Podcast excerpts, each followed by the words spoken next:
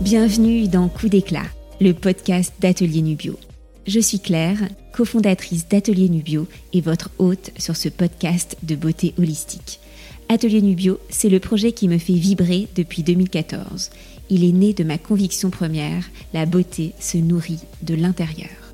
La beauté holistique est un voyage merveilleux. Ma mission sur Terre est de vous donner envie d'y embarquer. Avec ce podcast Coup d'éclat, on veut nourrir votre peau, votre imaginaire, votre curiosité, votre joie. On veut vous donner envie d'explorer votre propre chemin, d'être autonome, d'être l'aventurière bienveillante de votre beauté et vitalité à travers les saisons et les âges.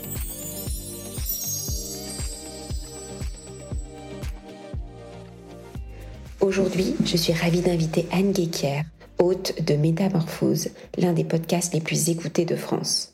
Avant Métamorphose, Anne a créé plusieurs entreprises, dont Féminin Bio, un média où, pour la petite anecdote, j'ai fait mon stage il y a 15 ans. C'était très émouvant de revoir Anne après toutes ces années, au micro de mon podcast Coup d'éclat et pour parler du sien, Métamorphose. Métamorphose est un projet entrepreneurial qui s'est manifesté à Anne. Elle lui a donné sa voix et il le lui rend bien. Elle dit qu'elle glisse dans son sillage. Bonjour Anne. Ravie de te recevoir aujourd'hui après 15 ans. Ça fait 15 ans qu'on ne s'est pas vu. Oui, c'est ça, à peu près, hein, c'est ce qu'on se disait. Ouais. Et euh, comme tu le sais, Anne, la première question rituelle, est-ce que tu pourrais me partager quelle est ta mission sur Terre? Je crois que ma mission sur Terre, c'est la mission de la métamorphose, à commencer par la mienne. Et en vivant, en espérant vivre une forme de métamorphose hein, sous forme de cycle, parce qu'on a des grandes métamorphoses, mais aussi plein de petites métamorphoses, comme on a un grand clou d'éclat peut-être et plein de petits coups d'éclat, ce que tu me disais hors antenne, euh, on est en perpétuelle métamorphose. Donc ma mission, je crois que c'est vraiment de, la vivre et de pouvoir aussi la partager à travers mes interviews au monde. Après, est-ce que c'est vraiment une mission euh, Est-ce qu'on n'a qu'une seule mission? Je pourrais te retourner la question aussi. Est-ce qu'on n'a qu'une seule mission en fait sur Terre Et est-ce que ce sont des missions ou des vocations? Tu vois, c'est des questions qui m'interrogent beaucoup, ça. Hmm. Après, c'est la question que je te pose aujourd'hui. Hmm. Demain, tu pourrais me donner une autre réponse. Absolument. C'est vrai que la mission sur Terre aussi peut évoluer et le plus important dans cette question, c'est de se la poser. Et je pense que la mission, ça peut être des choses toutes simples. Par exemple, euh, si je prends, euh, si je pense à ma maman, elle aurait aimé être artiste. Euh, elle a fait des études d'orthophonie, ce qui n'avait rien à voir. Et elle n'a pas une carrière, entre guillemets, d'artiste. Et pourtant, je pense qu'elle vit comme une artiste. Et c'est une sorte de mission, mais qui s'est exprimée euh, dans sa façon d'être au quotidien. Tout à fait. Et parfois, on peut avoir ce genre de mission. On est comme ça au quotidien, mais on ne reconnaît pas que c'est ça la mission, alors qu'elle est déjà là. Soit c'est un peu euh, l'analogie, tu vois, qu'on a dans l'avion. Mettez votre masque de sécurité avant même de mettre celui des enfants. Euh, ou qu'on peut avoir, même je crois que c'est Jésus qui appelait euh, les gens à dire aime ton prochain comme toi-même. Euh, on renvoie en fait à soi, que quand on n'est mm. pas descendu d'abord dans la maison intérieure, c'est difficile d'aller au monde avec cette expression-là. Donc on a eu du mal à trouver de quel coup d'éclat on allait parler aujourd'hui, mais on a réussi à se décider sur la création de Métamorphose, donc ce podcast que tu m'as dit qui, qui finalement glissait presque sans que tu aies besoin de lui donner une direction. C'est vrai que euh, bah, j'étais euh, j'étais plus opérationnelle depuis un moment au sein de Féminin Bio, même si j'avais toujours un rôle un peu d'ambassadrice euh, et que j'étais l'âme de, la marque Féminin Bio, j'allais dire métamorphose et du, du concept du projet, puisque j'étais toujours associée, même si j'étais plus majoritaire. Et je m'entendais très bien avec mon associé qui avait pris la majorité quand j'étais partie vivre aux États-Unis. Donc j'étais opérationnelle sans lettres, donc j'avais pas mal de recul. Et euh, à ce moment-là, je réfléchissais beaucoup à toutes ces conversations intimes que j'avais quand même depuis une quinzaine d'années autour de Féminin Bio, avec des personnalités extraordinaires. Je pense à des euh, Laurent Gounel, Christophe André, euh, des gens dans l'alimentation saine, des naturopathes, etc. Et je me disais, toutes ces conversations intimes que je partage, ensuite on les retranscrit soit pour le magazine en ligne, soit pour le magazine papier mais il y a quelque chose qui s'est joué dans l'intime, dans les regards, dans, dans les souvenirs, dans, voilà, dans le, ton de la voix, qui, dans les mots, euh, ne se retranscrivait pas toujours. Et puis dans une interview papier, bah, tu le sais, parce que tu as travaillé aussi à la mmh. rédaction de Féminin Bio, on est obligé de concentrer une interview. Et donc on va un peu au cœur, mais il y a tous ces espaces aussi de silence, de modulation qui ne sont pas présents. Et à ce moment-là, euh, je lis un jour un magazine féminin et je vois les podcasts reviennent en force parce que c'est vrai que les podcasts, ça existait depuis le début des années 2000, notamment aux États-Unis. La technologie était déjà là, c'était pas une idée révolutionnaire ni nouvelle, mais ça n'avait pas pris du tout l'ampleur que ça a aujourd'hui. Et quand j'ai vu ça, c'est vrai que quand je travaillais pour, euh, quand j'ai fondé Féminin Bio, j'étais souvent interviewée par des radios et j'avais remarqué que j'aimais cette intimité déjà de, la radio. Mmh. J'avais fait un peu de télévision et j'aimais pas trop la télé. Ça me stressait. Enfin, en tout cas, la télé sur plateau. Mmh. Être en extérieur, faire des reportages et tout ça, j'aimais bien. Mais c'est vrai qu'être. Et dans le podcast, il y avait vraiment cette idée de, de l'intime de la voix. Ouais. On n'a pas l'image, on n'est pas perturbé par euh, comment ces deux personnes se tiennent entre elles. Euh, on est vraiment dans ce qui se génère dans la voix. Et quand j'ai lu cet article dans le, dans le magazine, je me suis dit, ah mais c'est ça que je vais faire. C'est ça que je vais faire. Tous ces trésors de conversation que, qui formaient comme un panthéon intérieur de voix de toutes ces personnes qui, qui m'avaient partagé euh, leur, euh, leur expertise, euh, leurs inspirations, leur métamorphose, leur quête de sens, euh, mais aussi l'alimentation bio, les cosmétiques bio, puisque moi j'avais écrit un livre sur ce sujet, donc je venais vraiment de... Voilà, c'est quelque chose qu'on a aussi en commun, des cosmétiques naturels, de l'alimentation saine. Je venais de là et je me suis dit, bah, tous ces gens-là, j'ai envie de les, les partager au monde. Et ce projet m'est tombé dessus, mais dans le bon sens du terme, comme une évidence, à la mmh. seconde. Ouais. C'est pour ça qu'on peut parler euh, voilà, de coup d'éclat. Comment tu définirais, toi, le coup d'éclat, justement? Bah, La définition, c'est vraiment une, une, décision très courageuse euh, qui surprend aussi beaucoup les gens, mais qui change ta trajectoire de vie. Et mm. donc, toi, tu étais sur ton canapé et tu as entendu aussi le, le nom?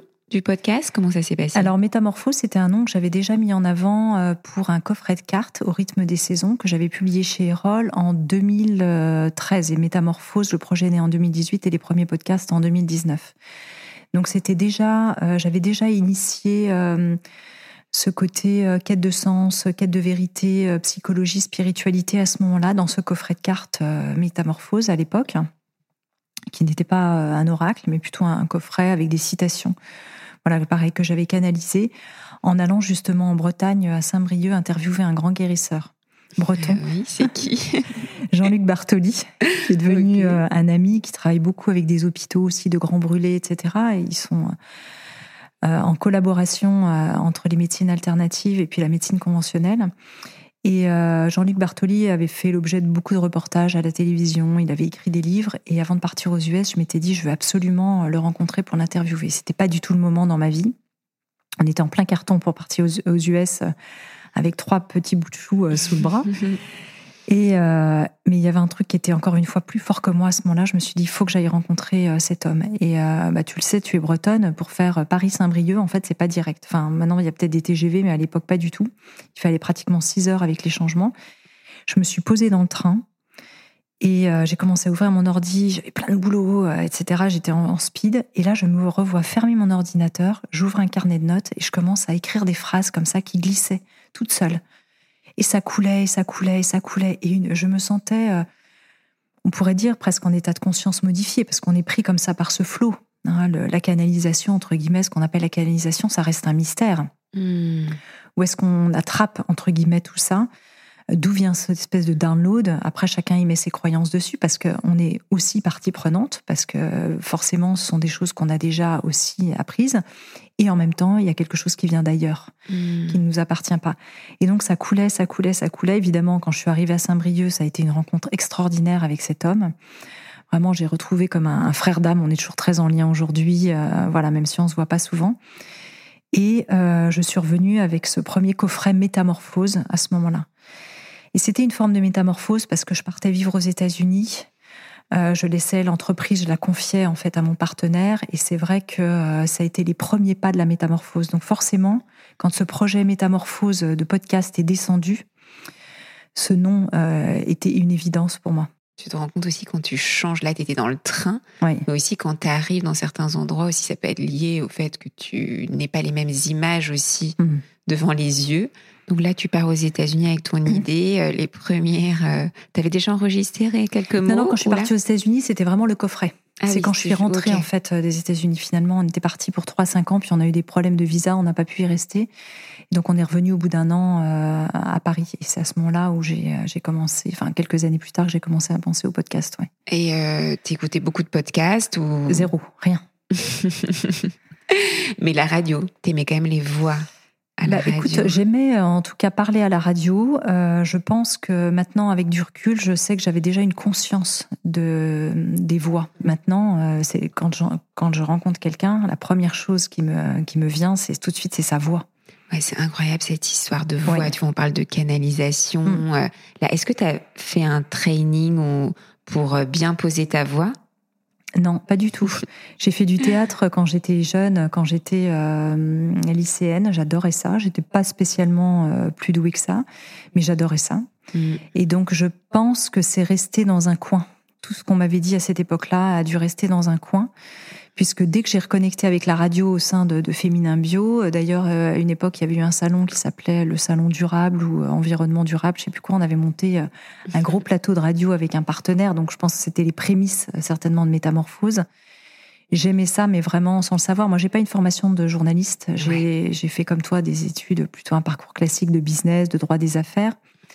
Et donc, je me sentais pas forcément légitime dans ce rôle journalistique. Et le podcast, je trouve, est plus un entre-deux euh, ou moi en tout cas, je me sens passeuse d'informations plus que de faire un travail journalistique au sens euh, de l'investigation. Bien sûr, c'est une forme de média, mais je trouve que le podcast est un média hybride, euh, voilà, entre bah, les deux. Aujourd'hui, ton podcast est l'un des plus écoutés de France, donc tu as beaucoup, beaucoup d'oreilles. Oui. Et aujourd'hui, tu as quel rapport avec ta voix? À l'époque où il y avait des répondeurs enregistreurs euh, sur les téléphones fixes, je me souviens que ça me dérangeait pas d'entendre ma voix enregistrée. Et j'avais beaucoup de copines qui disaient ah c'est horrible notre voix et tout ça. Et en fait moi ça me passait au-dessus. Je me disais oui, enfin c'est ma voix mais c'est c'est ok. Hmm. J'avais une relation qui était euh, tranquille avec ma voix. Et euh, en revanche quand je réécoute des podcasts, maintenant j'ai plus trop le temps de le faire, mais quand j'en réécoute, je note tous mes tics de langage. Et c'est pour ça aussi que ça m'agace un peu. Parfois je les réécoute pas. pour entendre ça. Ou alors j'écoute vraiment pour écouter l'invité. Mais j'ai pas appris à poser ma voix. En revanche, je pense que dans le temps, elle a appris à se poser d'une autre manière, euh, à force de faire des, émissions. Et aujourd'hui, euh, Métamorphose, quelle est sa place dans ta vie? Aujourd'hui, alors je continue à avoir euh, trois métiers qui sont complètement connexes, puisqu'en fait, il y a évidemment Métamorphose. On est une dizaine de personnes aujourd'hui au sein de l'équipe. Je continue à être directrice d'ouvrage et de collection aux éditions Erol. Je publie entre euh, peut-être une dizaine de livres par an en tant que voilà directrice d'ouvrage. Et puis je suis auteur. Donc j'écris aussi euh, des livres. Donc ce qui est difficile et euh, à la fois terriblement excitant, c'est de voilà, c'est de trouver du temps pour ces trois avec Métamorphose qui prend, je dirais peut-être 80% quand même de, de mon temps. Aujourd'hui, c'est vraiment mon activité principale avec laquelle je suis complètement euh, en fusion. Tu disais justement que tu n'avais pas besoin de le tirer, ce projet. Non, c'est, euh, tu vois, avec Féminin Bio, c'était un projet que j'ai quand même aussi beaucoup poussé. Il y a eu des moments où ça a été fluide, mais il y a eu des moments vraiment difficiles avec Féminin Bio. On s'est pris euh, la crise du marché de la pub en 2008 alors qu'on venait juste de commencer. en plus, moi, j'avais des enfants en bas âge. J'étais proche du burn-out à l'époque. Mmh. J'ai eu trois grossesses très rapprochées. Mon, la femme qui avait monté, co-monté Féminin Bio avec moi, F de Manche, c'est pareil, a fait un burn-out aussi. Donc c'était dur, en fait, le démarrage de, de Féminin Bio. Alors que Métamorphose, pas du tout. C'est un projet qui a été très fluide dès le départ. Et je dirais qu'au bout de deux semaines, j'ai vu, qui court presque devant moi. En fait, c'est comme si à chaque fois, il me montrait le chemin, il m'éclairait des, des, ampoules en me disant tiens tu vas là, tiens tu vas là, tiens tu vas là. Ce qui fait que je je fais pas de plan. Euh, de, de, business plan. Euh, alors financièrement, évidemment, on est obligé de regarder où est-ce qu'on va et tout ça. Je dis pas qu'on fait tout euh, à l'opportunité, mais en tout cas au niveau des développements, c'est plus à ce niveau-là la route s'éclaire sur mon chemin de manière très fluide, comme ça. Et ça, c'est génial, j'adore. Oh, c'est vraiment euh, le rêve entrepreneurial. Oui. Que ton projet te guide. c'est peut-être aussi après avoir eu plusieurs projets. Tu dirais que c'est ton projet euh, de plaisir? C'est un projet de plaisir et pourtant je sens que c'est pas l'œuvre de ma vie, qu'il y aura autre chose après de peut-être encore plus euh, même dense pour moi en termes de de profondeur par rapport à ma quête profonde existentielle. Donc ça reste un projet euh, sur sur le chemin. Et euh, j'ai à cœur de pas m'identifier non plus complètement euh, à mes projets, hein, en étant bien consciente que quand on s'identifie aussi à un projet, c'est aussi nos blessures, notre systémique, on rejoue dedans. Donc c'est toujours intéressant parfois de décoller aussi par rapport euh, au projet. J'ai pas envie de faire l'œuvre d'une vie, ça fera partie des, des choses que j'ai créées et c'est génial. Mais et pour autant, je suis aujourd'hui très fusionnelle, euh, même avec cette conscience-là, avec euh, avec le projet. Tu vois, il y a plusieurs, euh, il y a des cycles où c'est hyper fluide. Après, il y a des soit besoin de se reposer sur des stratégies, soit des, des, des, modifications de l'équipe, soit tu vois d'autres perspectives, soit des déménagements, parce que toi, tu as, as l'air d'avoir quand même pas mal voyagé. Oui, j'ai déménagé en Suisse il y a, il y a six ans. Mais c'est vrai que euh, bah là, je suis à la cinquième année de, métamorphose, c'est la saison 5. Et j'ai l'impression d'avoir vécu des cycles euh, pour métamorphose, en tout cas, plus rapprochés en termes de haut et de bas. Même si c'est un projet qui est extrêmement fluide, ça n'empêche pas parfois d'avoir des problématiques euh, en interne ou d'avoir des, mmh. remises en question sur certains aspects. Mais je dirais que les cycles sont plus courts que ce que j'observais au sein de, Féminin Bio, comme si c'était en concentré aussi. Mais peut-être parce que euh, ce projet est peut-être plus aligné en profondeur avec qui je suis vraiment, euh, parce que je me connais mieux, peut-être qu'il y a 16 ou 17 ans. Et donc il y a des choses, euh, même au niveau de, de l'ego, de peut-être en fond le besoin de reconnaissance que j'avais à une certaine époque, qui aujourd'hui, il y a des choses qui sont vraiment tombées. Je dis pas que ça a mmh. complètement disparu, hein, parce qu'on est toujours en chemin dans dans, dans notre Mais en revanche, je sens qu'il y a des choses auxquelles je suis moins accrochée. Je laisse. En fait, c'est pas grave. Mmh, Alors qu'avant, euh, je suis très perfectionniste et donc euh, avec un niveau d'exigence euh, assez important. Avant, j'aurais été. puis parfois, je me dis, ben c'est pas grave, c'est pas complètement comme j'aurais vu le truc, mais ça va bien aussi. Ouais. Nous sommes à la moitié de l'épisode. C'est le moment de s'ancrer, d'inspirer et d'expirer profondément avant d'accueillir la suite du coup d'éclat d'Anne. Saviez-vous que les bourgeons recèlent un trésor, le concentré des principes actifs de la plante? La gémothérapie est une méthode pour prendre soin de soi grâce aux extraits de bourgeons et de jeunes pousses. Anne et Atelier Nubio sont passionnés de gémothérapie. Nous avons sélectionné les bourgeons dans plusieurs de nos produits, comme dans notre crème hydratante elle associe la douceur de lait d'amande corse à la puissance régénérante des bourgeons de hêtre. Enrichie en probiotiques et en acide hyaluronique de bas et haut poids moléculaire, la crème hydratante désaltère, protège la peau et laisse un fini velouté. À commander sur atelierNubio.fr ou à notre atelier boutique 4 rue Paul Bert dans le 11e. Et là, ce projet aussi, Métamorphose, il t'a laissé l'espace pour euh, écrire euh, ce conte ah fabuleux, La fée qui ouvrait les cœurs. Ce conte, La fée qui ouvrait les cœurs, dans mon oracle de la métamorphose, il y avait déjà un conte qui était un peu les, prémices de ce, de ce conte-là.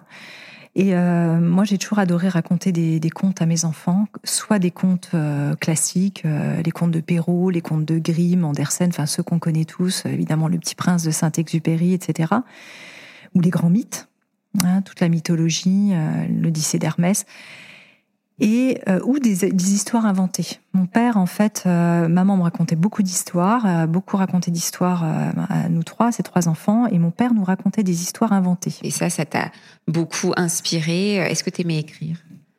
Alors j'ai toujours adoré écrire et j'aimais lire aussi. Mmh. J'aimais lire énormément. J'ai beaucoup beaucoup lu jeune et j'aimais lire à voix haute. En fait, je me souviens qu'en primaire, dès que l'instituteur disait qui veut lire à voix haute, euh, je me souviens que je levais toujours la main. J'ai très peu de souvenirs de mes années de primaire, mais ça, ça, c'en est un. et du coup, le, genre du conte euh, m'est tombé un peu dessus comme ça. Je me suis pas dit tiens, je vais écrire un conte. C'est un peu ce qu'on disait tout à l'heure avec les projets, c'est que l'écriture m'a saisi comme ça un jour et euh, c'est comme les écrivains. Alors moi, je suis pas du tout une grande écrivaine, mais les grands écrivains ou tous les écrivains qui font ça de manière régulière, ils racontent qu'à un moment donné, les personnages les saisissent ou se saisissent à eux. Et moi, c'est ce qui m'est arrivé avec ce, avec ce conte. Il s'est, j'avais pas prévu d'écrire et puis il s'est saisi comme ça de moi. J'ai commencé à écrire une histoire, je l'ai partagée avec mes éditrices qui ont adoré tout de suite et qui m'ont dit ah continue, continue, on va voir la suite. ça s'est fait euh, comme ça naturellement. Oui, il y a plusieurs petites fables à l'intérieur du conte. Oui. Avec la fée qui, euh, qui descend.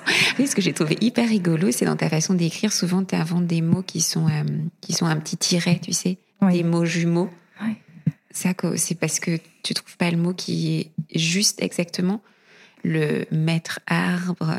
Oui, ou le, le lapin qui s'appelle Amourage. ou l'amourage argenté. J'ai remarqué qu'il y avait vraiment beaucoup de mots jumeaux dans ton. Des mots tiroirs comme ça. Oui, je ne sais pas pourquoi euh, il y a ces mots tiroirs qu'on retrouve d'ailleurs dans le conte euh, d'Alice euh, au pays des merveilles mmh. de, de Lewis Carroll qui écrivait avec des mots tiroirs comme ça, mais d'un tout autre ordre. C'est marrant que tu me fasses la remarque parce que presque je m'en étais pas rendu compte. Mais par contre, ce dont ce que je sais, c'est que parfois j'ai du mal à m'exprimer tellement il y a de mots qui viennent. Que ce mmh. soit à l'oral ou à l'écrit, ça c'est comme si ça se précipitait pour pouvoir euh, trouver vraiment le, le, mot vraiment juste. Et comme parfois je le trouve pas, peut-être que d'en faire un double comme ça, ça marche mieux pour moi, je sais pas. Par exemple, Alice au pays des merveilles, c'est un conte que tu as lu euh, ta mère, qu'elle vous a lu enfant? J'ai pas souvenir qu'elle m'ait lu ce conte. C'est un conte qui m'a toujours intrigué, que j'ai toujours trouvé comme beaucoup de gens assez bizarre, ouais. parce que euh, on comprend pas trop. D'ailleurs, le Lewis Carroll qui l'a écrit, euh, c'était pas, c'était un nom de plume. Hein. Hmm. Il, photographiait quand même des petites filles, donc il y a eu euh, beaucoup d'histoires aussi ouais, autour de lui.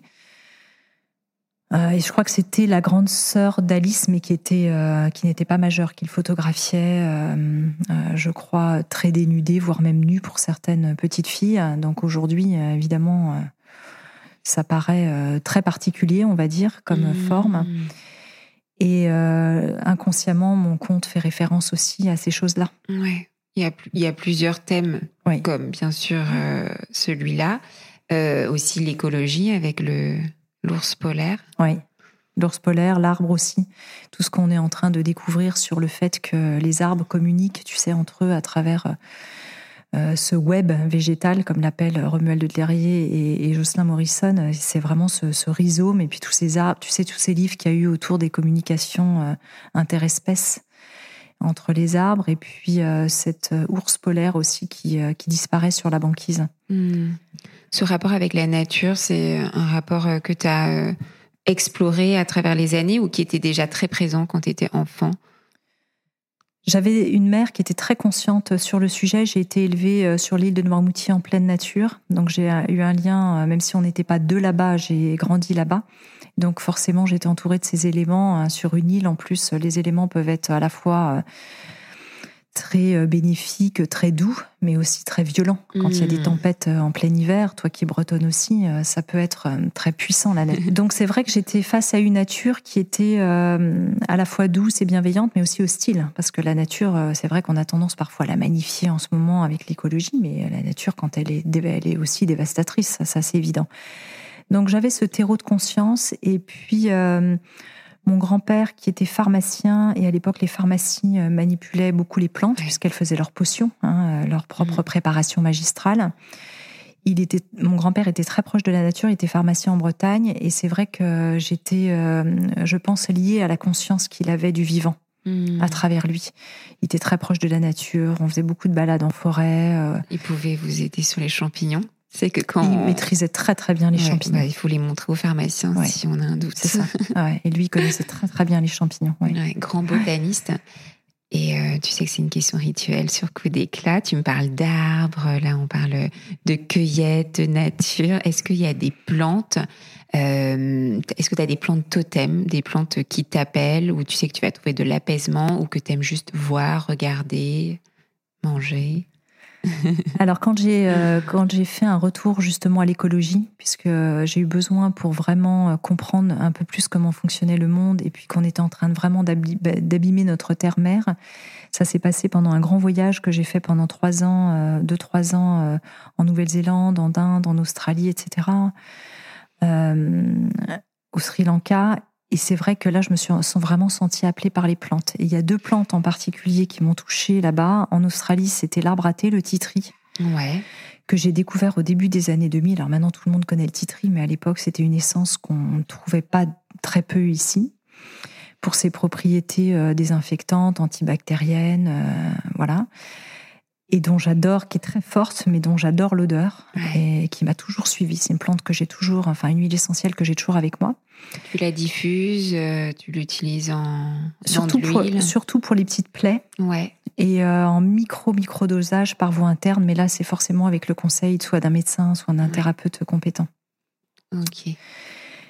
Et puis en Inde, euh, plutôt cette fois-ci en diffusion, c'était le, bois de santal, sandalwood, qui m'a vraiment, euh, par son odeur à la fois forte et puissante, puissante m'a vraiment appelé. Je crois que c'est deux plantes qui m'ont vraiment euh, demandé ce retour en fait à la terre et qui ont participé, je crois, à cette conscience écologique en me disant on peut faire alliance en fait avec les plantes et avec le vivant.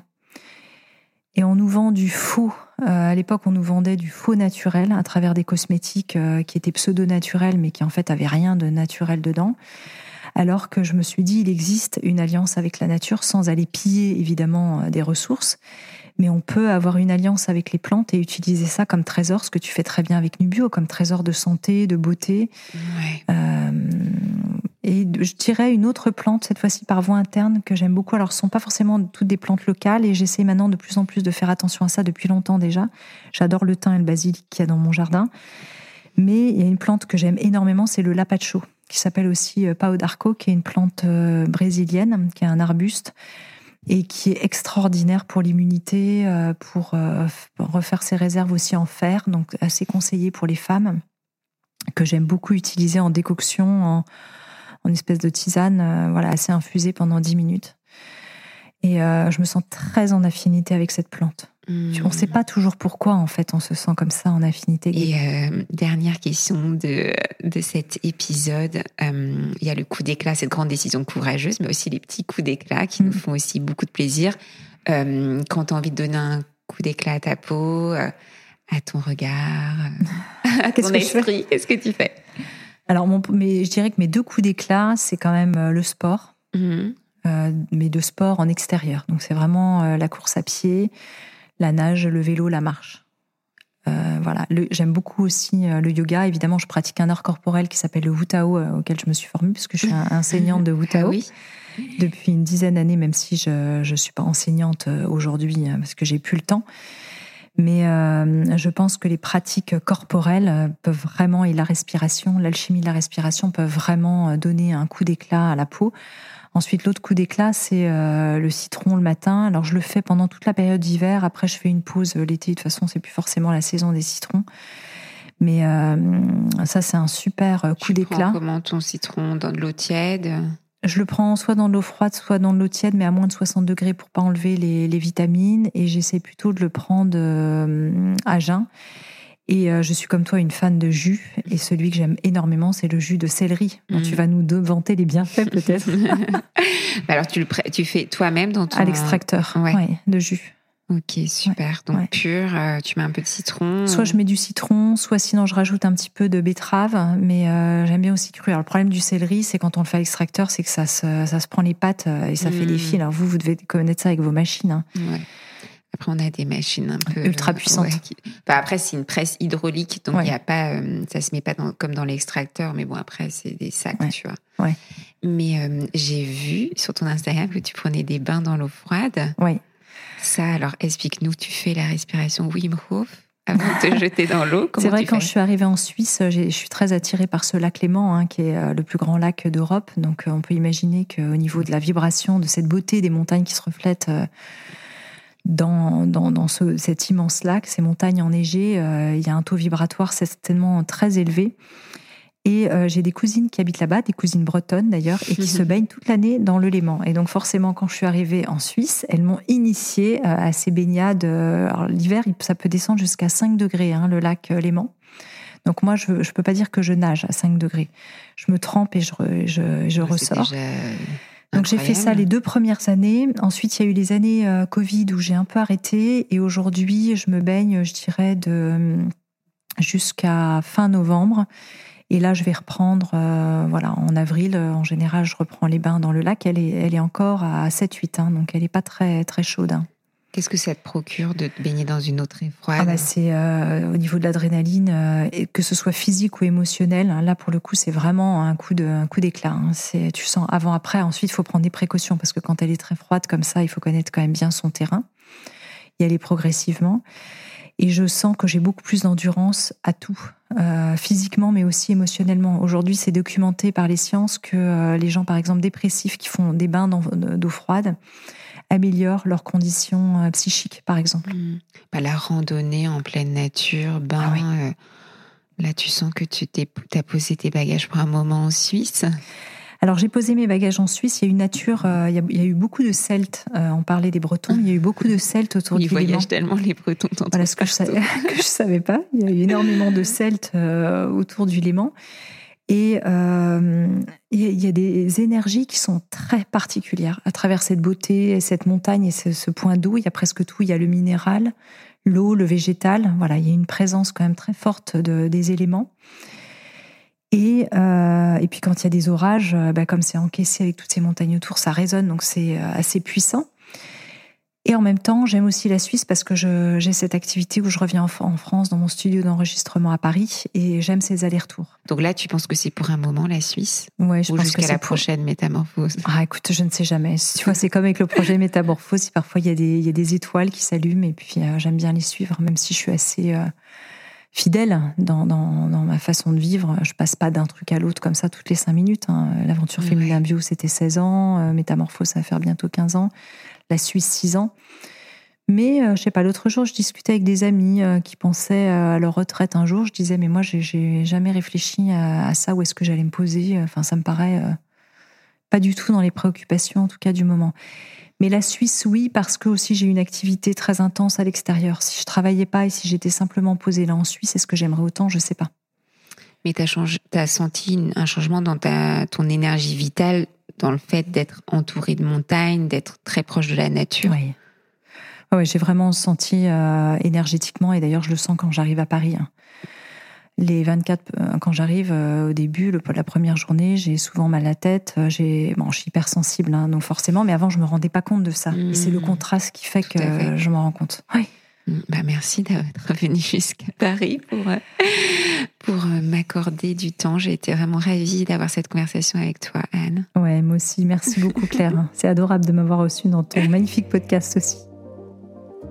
J'espère que cet épisode avec Anne vous a plu et vous a donné envie de vous mettre en chemin pour votre prochaine métamorphose. Mon podcast Coup d'éclat bénéficie de vos notes et commentaires partagez-moi votre commentaire sur Apple Podcast et je vous offre mon livre Mes routines du matin. Envoyez-moi simplement la capture d'écran de votre commentaire par email à claire at Bonus, soufflez-moi des mots doux et des noms d'invités en même temps. Merci, j'ai hâte de vous lire.